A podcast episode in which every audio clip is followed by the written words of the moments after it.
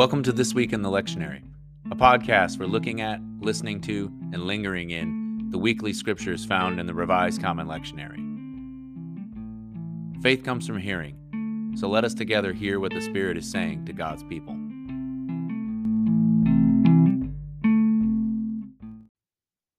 This week is Transfiguration Sunday.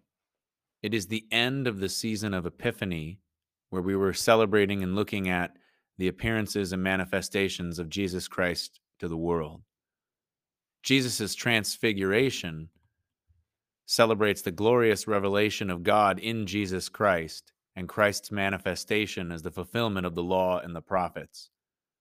This Sunday stands as a bridge between Epiphany and the beginning of our season of Lent. We begin with prayer.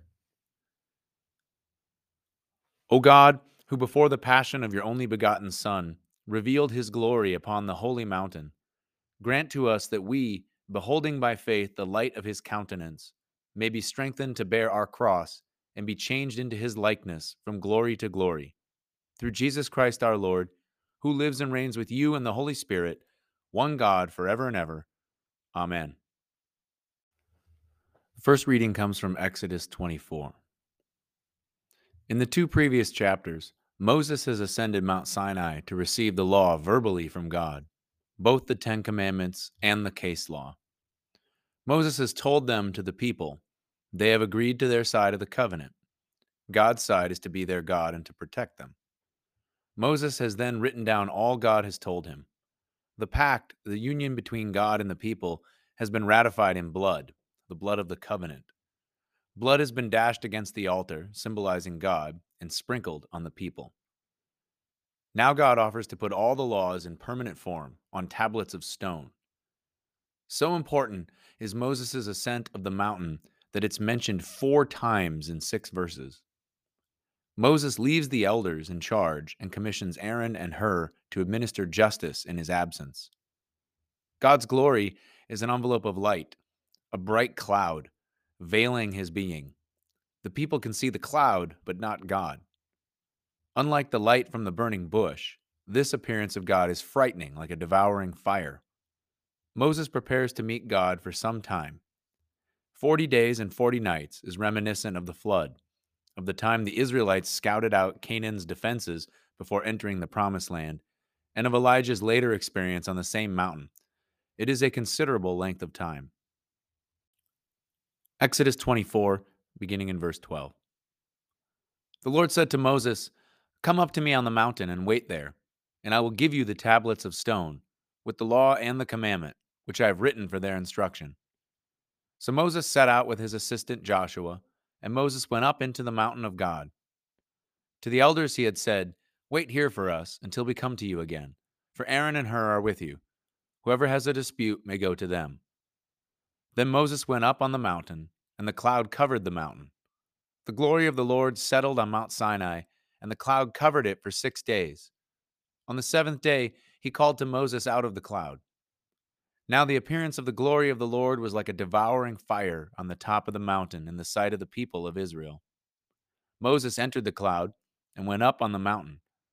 Moses was on the mountain for forty days and forty nights. The word of the Lord. The psalm is Psalm 2. The psalm was probably written for the coronation of a king of Judah. Vassal kings and their peoples plot rebellion. Perhaps the new king will be weak. Political rebellion against the Lord's representative is tantamount to revolt against God himself. In verses 4 through 6, we have God's reaction from heaven. He has chosen his king and established him in his dwelling place on earth, Zion, Jerusalem. The new king recites his formula of adoption as God's son. He then warns other kings to submit or face the consequences. In verse 2, anointed is Messiah in the Hebrew, a title of an Israelite king. After the demise of the monarchy, it became the name of the ideal future king who would restore Israel to glory. In Acts, Peter, John, and others apply this title to Jesus, and Paul speaks of the risen Christ as God's Son. Psalm 2 Why are the nations in an uproar? Why do the peoples mutter empty threats? Why do the kings of the earth rise up in revolt, and the princes plot together against the Lord and against his anointed? Let us break their yoke, they say. Let us cast off their bonds from us. He whose throne is in heaven is laughing. The Lord has them in derision. Then he speaks to them in his wrath, and his rage fills them with terror. I myself have set my king upon the holy hill of Zion. Let me announce the decree of the Lord. He said to me, You are my son. This day have I begotten you. Ask of me, and I will give you the nations for your inheritance, and the ends of the earth for your possession. You shall crush them with an iron rod, and shatter them like a piece of pottery. And now, you kings, be wise. Be warned, you rulers of the earth. Submit to the Lord with fear, and with trembling bow before him, lest he be angry and you perish, for his wrath is quickly kindled. Happy are they all who take refuge in him. Glory to the Father, and to the Son, and to the Holy Spirit, as it was in the beginning, is now, and will be forever. Amen. The second reading comes from 2 Peter, the first chapter. This letter is written as Peter's last testament as he approaches death, instructions he leaves to remind his readers of how to remember to be faithful. He writes that God, ultimate goodness, who called us, has given us everything we need for eternal life. Now he speaks of the Transfiguration, while others, false teachers, have used cleverly devised myths.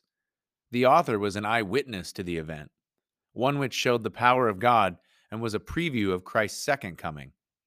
At that time, Jesus received honor and glory from God the Father when the heavenly voice identified him as my Son and my beloved. Old Testament prophets foretold the coming of the Messiah at the end time. The Transfiguration more fully confirms this.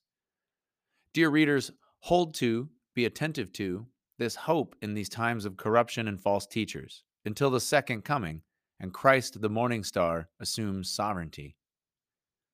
Peter makes two more points. Scripture should be interpreted in the community, not on one's own, and true prophets in every age are empowered by the Holy Spirit to speak for God. They do not prophesy of their own volition. 2 Peter 1, beginning in verse 16.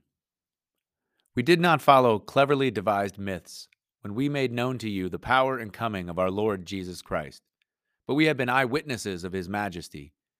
For he received honor and glory from God the Father when that voice was conveyed to him by the majestic glory, saying, this is my Son, my beloved, with whom I am well pleased. We ourselves heard this voice come from heaven while we were with him on the holy mountain. So we have the prophetic message more fully confirmed. You will do well to be attentive to this as to a lamp shining in a dark place until the day dawns and the morning star rises in your hearts.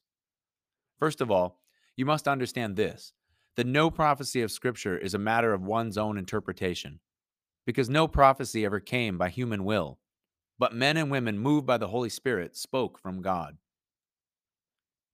The word of the Lord. The gospel comes from Matthew 17.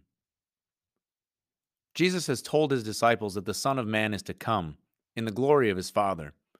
There are some standing here that will not taste death before they see him coming in his kingdom. Now he and the inner circle of disciples ascend a mountain. Jesus is transfigured given an unearthly appearance. An aura of unnatural brightness is linked with mystical appearances in Exodus and Acts. Dazzling white is a symbol of transcendence. In Jewish tradition, both Moses and Elijah were taken into heaven without dying. Here, Moses represents the law and Elijah the prophets. Both are associated with Mount Sinai. Peter recognizes Jesus as Lord, both earthly and heavenly sovereign. In his suggestion of making dwellings, he thinks of Sinai, for dwellings or booths were erected on the Feast of Tabernacles, commemorating the events there and a time when the city was brightly lit.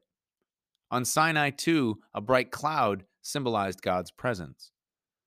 The words spoken by the voice recall Jesus' baptism and add listen to him.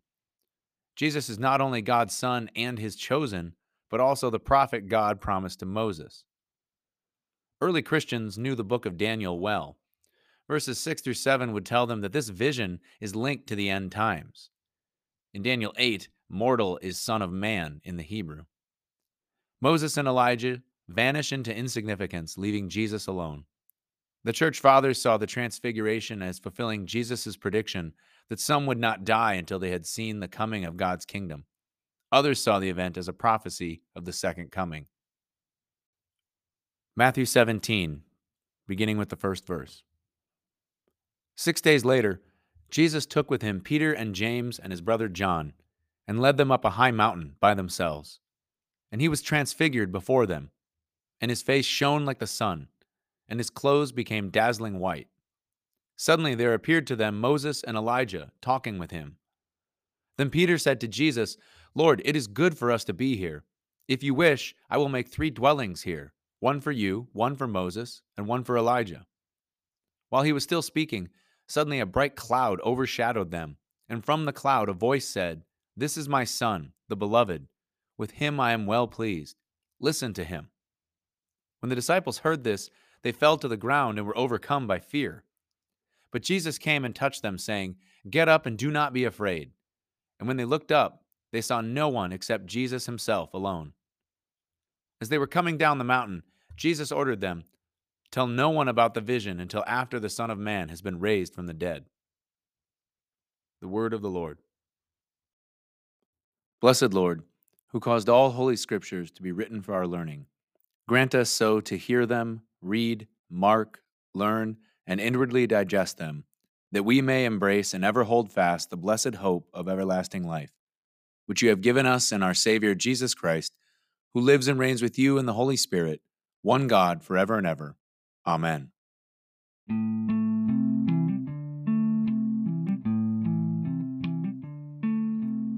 Thanks for joining us on This Week in the Lectionary. I'm curious as to what you noticed or wonder about this week's scriptures. We'd love for you to join us in our discussion group. And if you know anyone else who could benefit from or might be a benefit to this community, feel free to share with them. May his words be a light unto your feet and a lamp unto your path in the coming week.